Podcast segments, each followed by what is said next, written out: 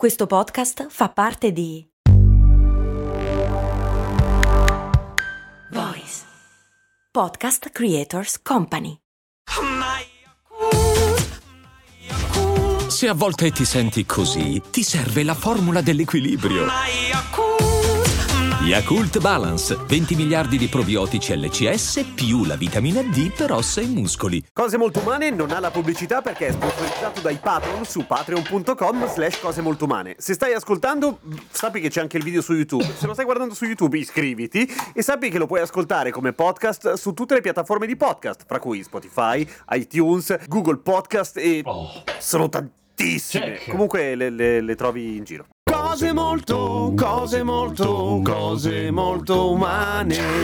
La Dunning-Kruger, o meglio il famigerato Dunning-Kruger, l'effetto Dunning-Kruger, vi ho detto ieri che oggi avremmo spiegato e che è un po' l'altro lato della medaglia, la versione opposta di quello che abbiamo spiegato ieri, ovvero la sindrome dell'impostore. Ed è una cosa, il termine effetto Dunning-Kruger, che ultimamente viene citato tantissimo dai media per spiegare come mai certe persone sono così sicure di aver ragioni pur non sapendo in fondo una minchia. Non viene spiegato molto bene in realtà, anzi a volte viene usato un pochino a sproposito e tra un po' vedremo perché. Ci sono state nella storia della psicologia almeno un centinaio di test e ricerche che sono arrivate più o meno alla stessa conclusione, ovvero che noi esseri umani facciamo una gran fatica a mettere in discussione le nostre opinioni. E il meccanismo è piuttosto ovvio, nel senso che se io sono ignorante di un tema, e ignorante non nel senso dell'insulto, ignorante nel senso che non conosco un determinato tema, mi mancano anche i mezzi per essere consapevole di saperne poco. Forse una delle aree, secondo me, quella in cui emerge di più la mancanza di consapevolezza della propria ignoranza è nel linguaggio. Perché il linguaggio? Perché è difficile che nella vita quotidiana emergano le proprie capacità matematiche, è difficile che uno si accorga che quello non capisce una minchia di logaritmi, non so niente di logaritmi, è difficile che si usi nel quotidiano, mentre il linguaggio, ahimè, a tutti capita prima o poi di dover scrivere una lettera, che ne so, formale, un tantino forbita, e chi non ha dimestichezza o chi ha un vo- vocabolario non particolarmente ricco, pam, si vede subito. Ma moltissime delle persone a cui il vocabolario ricco manca non ne sono consapevoli, non lo sanno, buttano lì un paio di parolone a caso, a volte non sanno bene il significato ed emerge in modo piuttosto evidente. Ora, il termine Dunning-Kruger viene coniato da due psicologi che si chiamano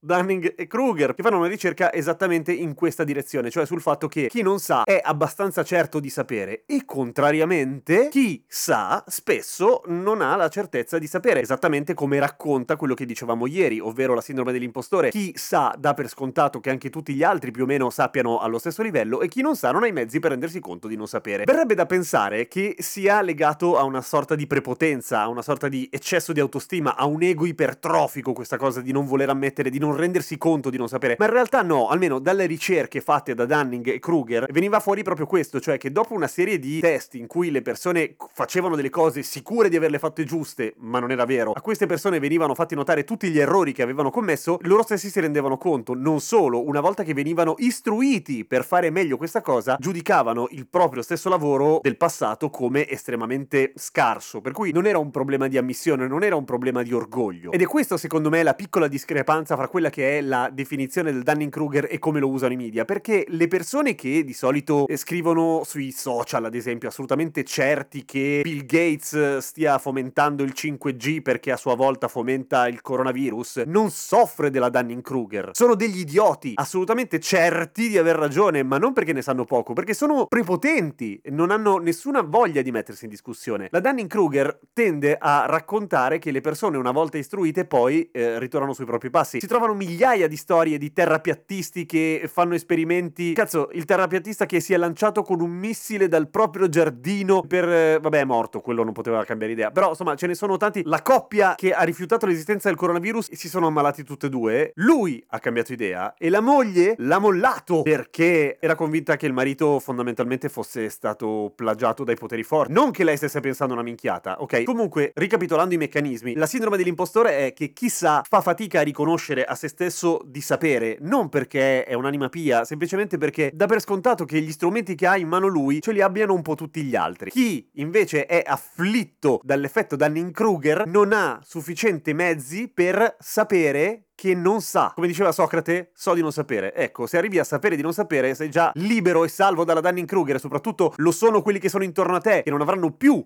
voglia di ucciderti con le proprie mani. Queste due cose insieme creano una bomba quando si parla di social media, perché chi sa tende a tacere, chi non sa tende a urlare. E se usiamo il famoso espediente dell'alieno che ci guarda, l'alieno che ci guarda e non ci conosce, guarda, scopre i social e cerca di capire come siamo messi, cos'è l'umanità attraverso i social network, pensa che siamo degli imbecilli totali e probabilmente ci radono al suolo, con parziale ragione. Domani, per finire la sacra trinità della sociologia, come l'ha definita eh, Moldor, Waldorf, che è un ascoltatore di Cose Molto Umane e anche un patron, per cui sponsorizza Cose Molto Umane, parliamo della Uncanny Valley.